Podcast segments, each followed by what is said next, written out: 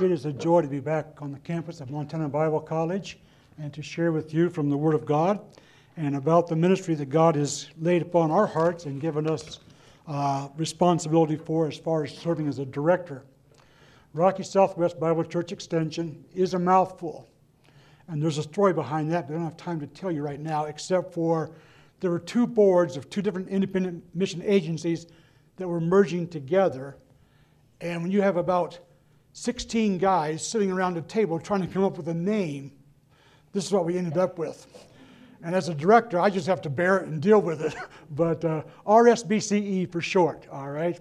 We are a church planting agency affiliated with the IFCA International, a fellowship of independent Bible churches and pastors. And we serve in the Colorado, Utah, Arizona, New Mexico, West Texas geographical region of the United States. Presently, we have two of our locations that missionaries have stepped away from the ministry, and so we're looking for God to provide. I shared with a couple of students earlier, from my perspective, ASAP. And then God says, in my timing.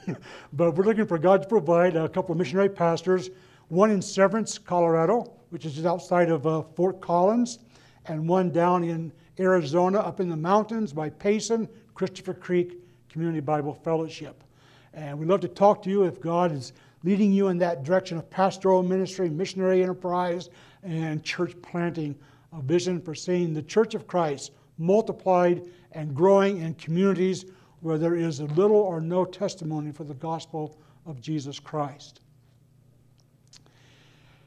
We were singing that song and talking about when saints of old, and then I stand up here and you know been married for 43 years, and and I, I feel like I'm, you know, on that other end of the journey.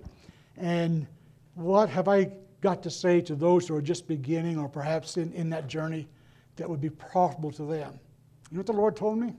Not verbally, just laid up on my heart. You don't have anything to say to them, so just shut up and let me do the speaking through you. All right? And that comes through the Word of God, right? That comes from the Word of God. And so I invite you to take your Bibles this morning with me and turn to the book of Acts, chapter number 9. A very familiar passage, and we'll be there in just a moment. In Acts chapter 9. Now, I want to introduce my message this morning, and I was going to use an illustration. Then I got thinking again about, you know, I'm 67, almost 67 years of age, and so I'm going to reference something that some of you may have never even heard of.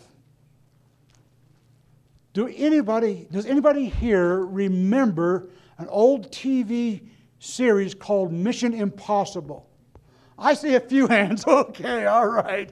Mission Impossible. It was a TV series about a, a spe- special agents who would meet together and they'd always get this little recording, if you'll remember, a tape recording that would self destruct. And it would tell them what their mission was going to be.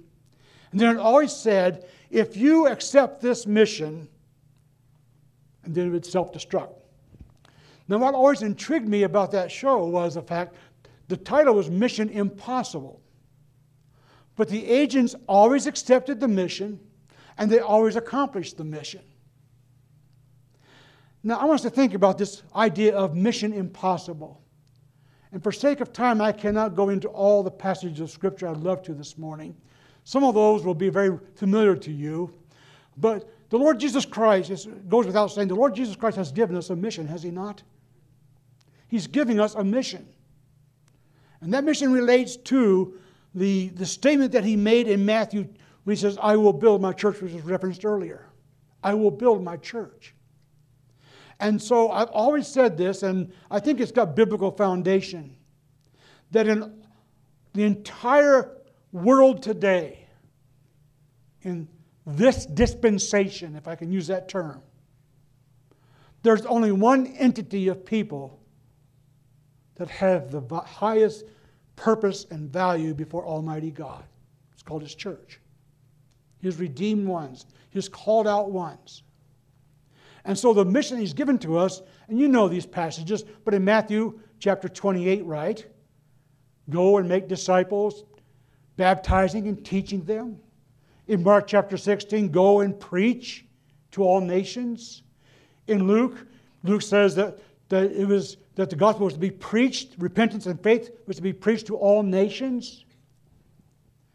In Acts chapter 1, we know the verse very well, chapter 1, verse 8. You are my witnesses, Jerusalem, Judea, the uttermost parts of the earth. And we look at this mission that we are going to take this message of the risen Christ. We're in Passion Week, are we not?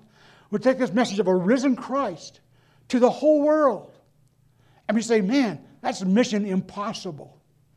That is mission impossible. How in the world can we take that message to the entire world? And we're still at it 2,000 years later, are we not? And from a purely human standpoint of view, that mission is impossible. But if you go back into those texts where we have the passages that relate to the Great Commission, as Jesus Christ gave that commission to, to his disciples, to his apostles, and through inspired scripture to us, he did so in the context of inferring or stating very plainly that the mission is not impossible because of the eternal plan and power of God. You'll remember in those passages that uh, Matthew chapter 28, in particular, verse 18, Jesus says, All power has been given unto me, right? And most of you are aware that that word power is not the word dunamis. That is used in Acts chapter 1, verse 8. The enabling power of the Holy Spirit to make us witnesses. But in Matthew, the word is not dunamis, it's exousia. The authority, the sovereign right of God Himself rests in Jesus Christ. And it's out of that sovereign right of God, the authority of Jesus Christ, that you and I move into this world to proclaim the good news of the gospel of Jesus Christ and to build up the church of God through evangelism and discipleship, through worship and teaching and training. Furthermore, if you'll remember in, in Luke's writings, Luke infers that uh, they are to wait for the promise of the Father, right? The promise of the Father. And so, as Jesus Christ gives this commission to his apostles, to his disciples, to us, he says, You have a pretty big mission. You have a, a global mission. But undergirding that mission is the eternal plan of God and the omnipotent power of a risen Christ, indwelling us by the Holy Spirit. Now, with that in mind, what I want to ask this morning is what does it look like in your life and mine if we embrace that mission individually in our lives. What does it look like? Now, granted, it's not going to look the same thing for everybody. But what would it look like as I embrace that mission? Here's the sovereign risen Lord who has all authority, commissioning us to a, a mission of global evangelism, discipleship, building up his church. And if I embrace that, what does it look like? You have your Bibles open to Acts chapter 9. On the pages of Scripture, there stands a man who is very familiar to us, especially from this passage, right? Saul of Tarsus, or Paul as we know him, an apostle of the Lord Jesus Christ, who was engaged in the early century in taking the mandate, the mission that Christ gave, into the world at that time.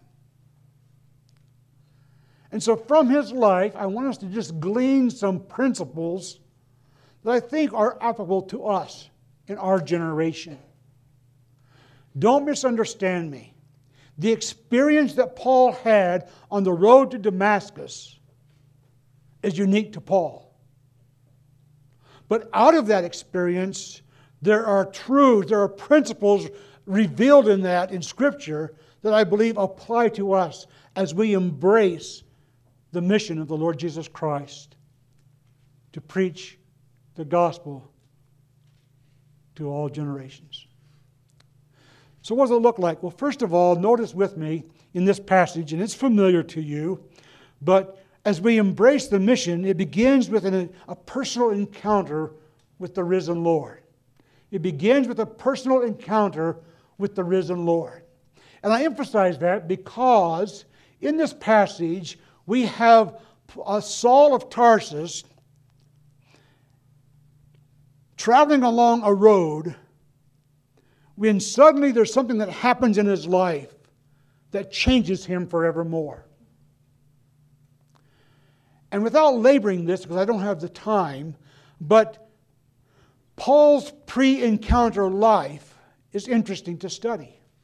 You read through the book of Acts and through the epistles, and you begin to glean and gather uh, a number of things about the Apostle Paul that, that characterized his life before this encounter here in Acts chapter 9. Without laboring it, but he was a Jew from the city of Tarsus. He was born a free Roman citizen. He was a Pharisee, the son of a Pharisee. He was a Hebrew of the Hebrews of the tribe of Benjamin. He was a student of one of the leading teachers in Judaism of that day, Gamaliel. And he was a student of Greek as well as Jewish literature. And there is no question in my mind that Paul's background was used in the shaping of his life for the ministry that God would call him to in this encounter. And students, I don't know you personally at all. Your faculty members get to know you a little better than I would ever would in just one chapel mes- uh, message. Your journey and background, I want you to understand, is a part of the sovereign work of God in preparing you for the ministry. You may not understand how it fits in right now, but as you walk with the Lord, as you embrace what He has for you in, in serving Him, you're going to see that there are parts of that experience of life before I came to faith in Christ that shaped me for what God is using in my life now. Those things that are under the blood of Christ are removed forevermore. But there are experiences of life that God will use as He shapes you for the ministry. Let me share this with you as well. In Philippians chapter 3, Paul says, These things I counted as what? Loss or dung, right? Now, understand, in that context, Paul was, was referring to all these things that related to his Judaistic, Pharisee, religious activity of life. He says, I no longer clutch those things to my life as being valuable to know the righteousness of God. I count them as dung, that I might know the true righteousness of God that comes through faith in Jesus Christ. And so, the idea of whatever happened in our life in, in, in our pre conversion experience before we met Christ needs to be weighed out in the light of biblical truth. But a sovereign God uses it all to shape our lives for ministry. Now, here in Acts chapter 9, let's look for just a brief moment at this encounter that changed the Apostle Paul forevermore. I don't want to labor this too much, let me just draw a couple of truths here to our attention. First of all, notice in verse number three that this encounter was sovereignly initiated by a gracious God. Paul wasn't walking the road to Damascus on some quote unquote seeking after some religious experience, right?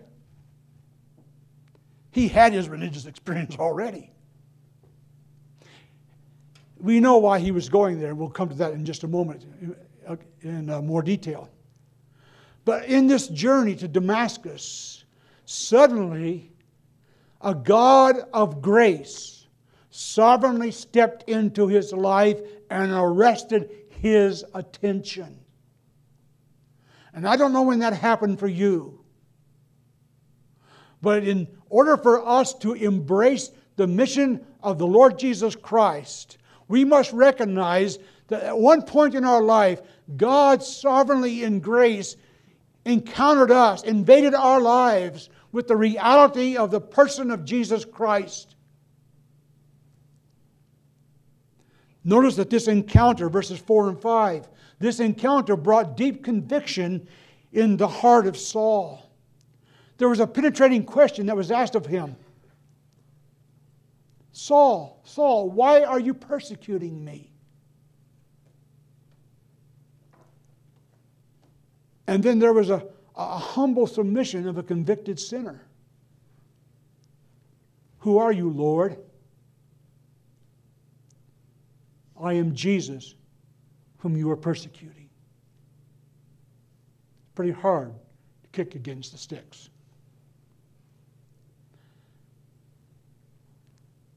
And then, thirdly, this encounter not only was initiated by a sovereign God of grace that brought conviction to the heart of Saul and a submissiveness of his will to, to the Lord, but it brought a total submission to whatever God would do. Lord, Lord, what would you have me to do? Let me ask you, students, have you spent some time in the presence of the risen Christ with that question on your heart? Lord, what is it you would have me to do? I long to embrace the mission you've given to us as your followers. What does that look like in my life as a disciple of Jesus Christ? What would you have me to do?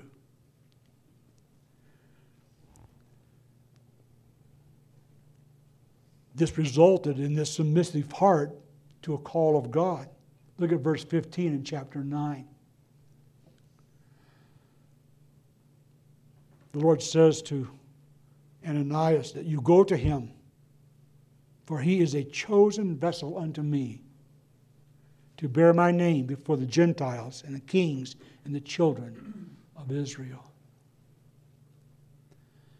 And then there's something else here that, that as often as I studied this passage, it just didn't seem to, to register in my mind until more, more recently. All of this experience on the road to Damascus that converted the Apostle Paul from the religious Pharisee to a devoted follower of Christ ended in what? Public testimony of believers' baptism. And don't misunderstand me. Baptism is not a part of salvation, it is an evidence of it. But here's the Apostle Paul who had this traumatic experience on the road to Damascus. And as he comes to Damascus and meets with believers and shares with them what has happened, he gives testimony of that reality of conversion in his life through baptism.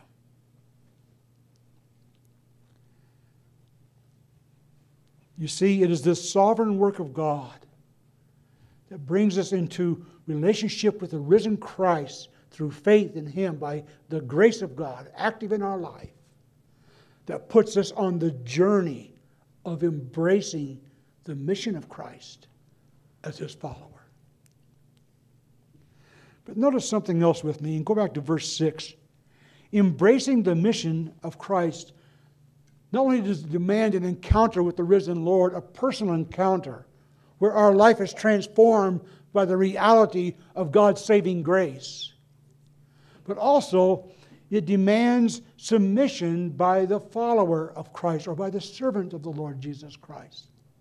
You remember the words in verse 6? Lord, what would you have me to do? Now, in this surrender, I think there's evidence in the text here that it involves the heart, the emotion, and the will. Let's look at it, first of all, at the heart. One of the issues that confronts every believer is how and where they will embrace the mission given to us by the Lord. Now, granted, not every believer will embrace the mission, that is, the mandate of the gospel to all the world, at the same level of engagement or service for God. Because God sovereignly gifts his people. He sovereignly chooses some into certain vocational ministries. But all of us as followers are at a point where we are to embrace this mission and ask God, Lord, what will you have me to do? How you've gifted me, how you've prepared me, how you've trained me, how you've moved me along the path of faith. How does that fit into your desire for my service to you?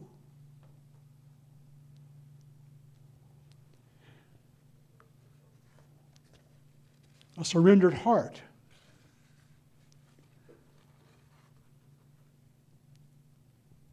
Paul says, Lord,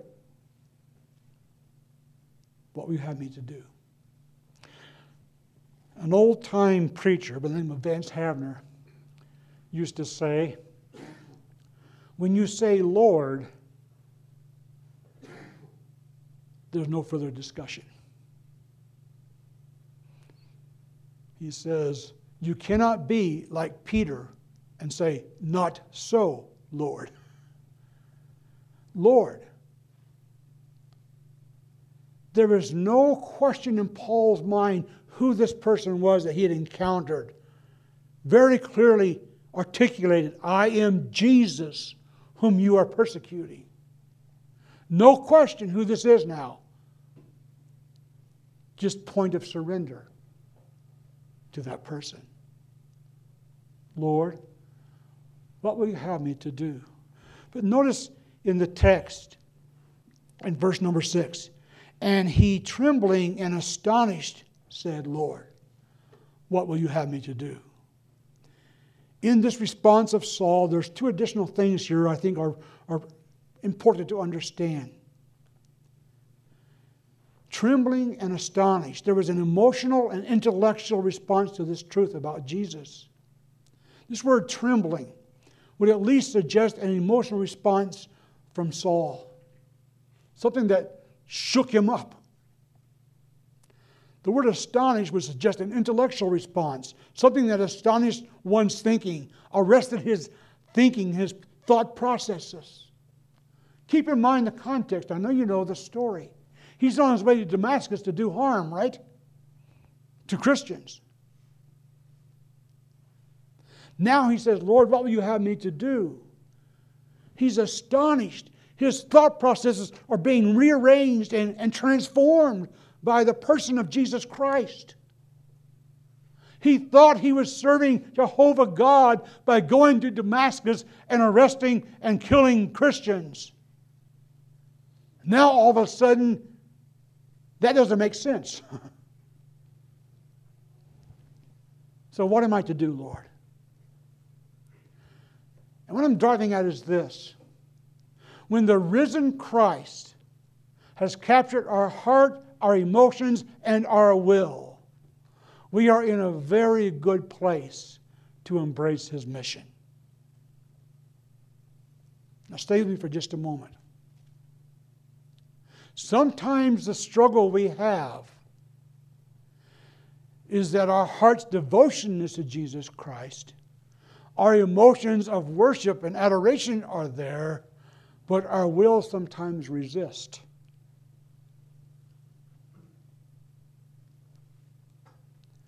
But when He has all three of those elements of who we are as human beings, to embrace the mission of Christ is no longer an obstacle that we're trying to overcome but an invitation that we enjoy. The will of God. Now, let's move on. The heart, but also the obedient will. And I've talked about this, let me just emphasize this for a moment.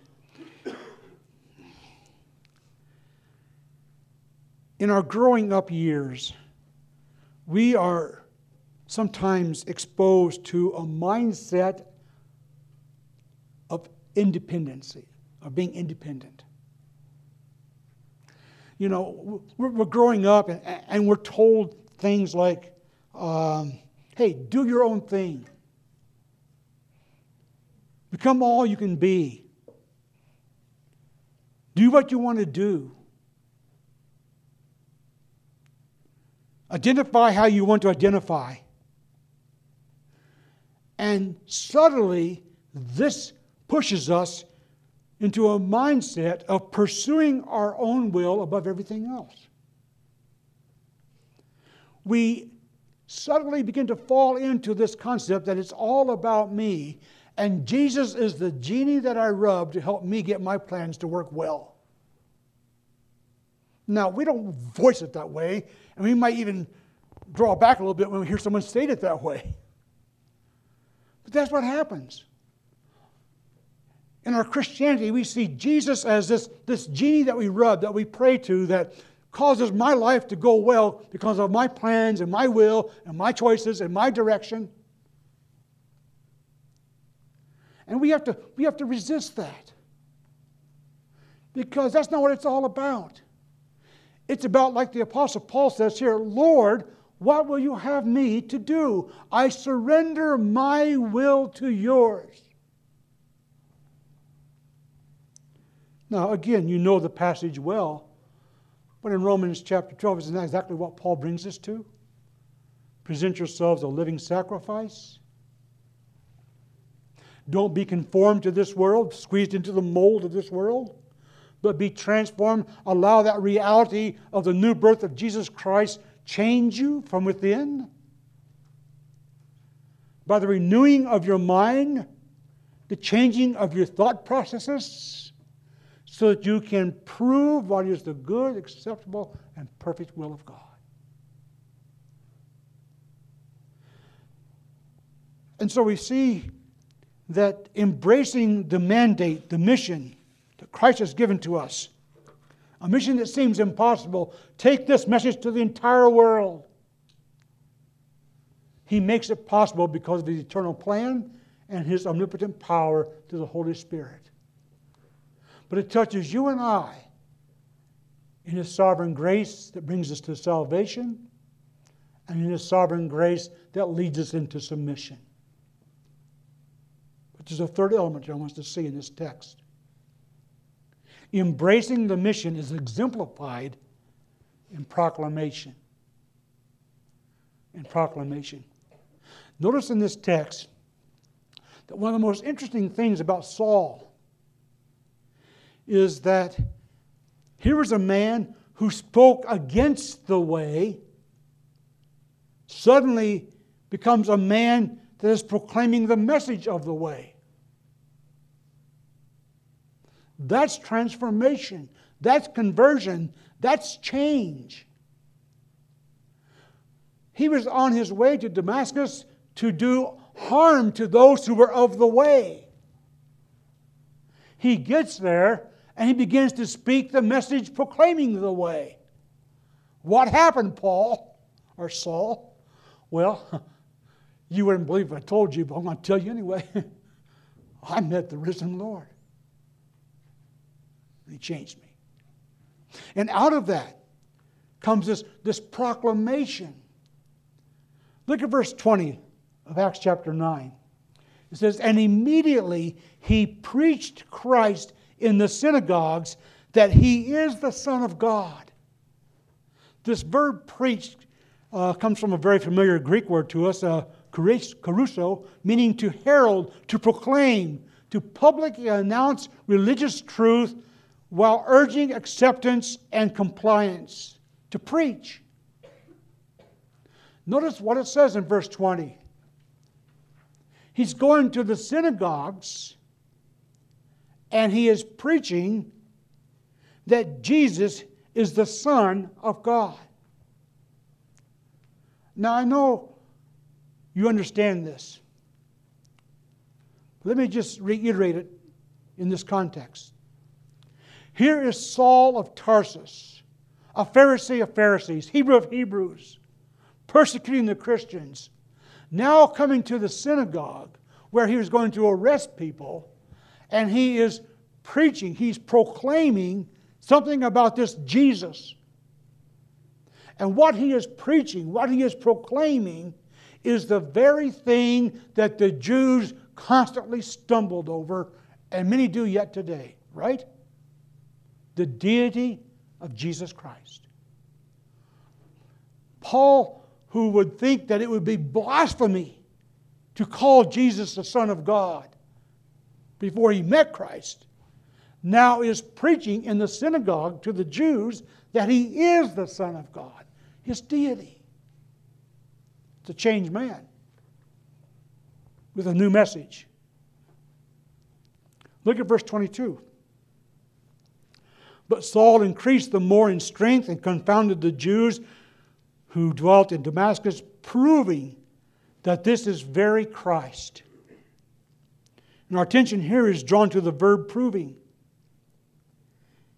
It comes from a Greek word meaning to cause something to be known to be certain, therefore defendable, to prove or show with certainty.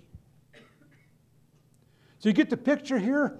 Now he's, he's with the, the Jews there in Damascus, and not only is he preaching that Jesus Christ, uh, that Jesus is the Son of God, but now he's taking the Old Testament scriptures, which he knew very well, and he is proving beyond the shadow of doubt from divine revelation that Jesus is the Messiah.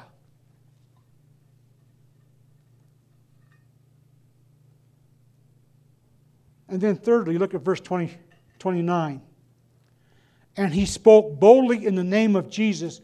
Now, understanding in the flow of the context, Paul is no longer in Damascus, he's back in Jerusalem in verse 29. But he spoke boldly in the name of Jesus and disputed against the Grecians. This term disputed indicates a continuing activity denoting the idea of discussing together, to examine together, to dispute.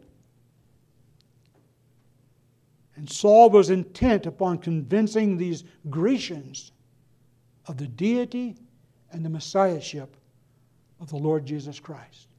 What I'm driving at is this embracing the mandate, embracing the mission of Jesus Christ results in, is exemplified by the constant proclamation of the message of Jesus Christ. Now, where did this change come from? And most of us would say, without hesitation, and I would agree with you up to a point. Well, the road to Damascus, right? We've been talking about that. But there's a little phrase that I don't want us to look, overlook in this context. Because you see, if we're not careful, we might come away from this passage and say, you know what? I've never had a bright light shining around me, cause me to be blind. I've never had that kind of experience.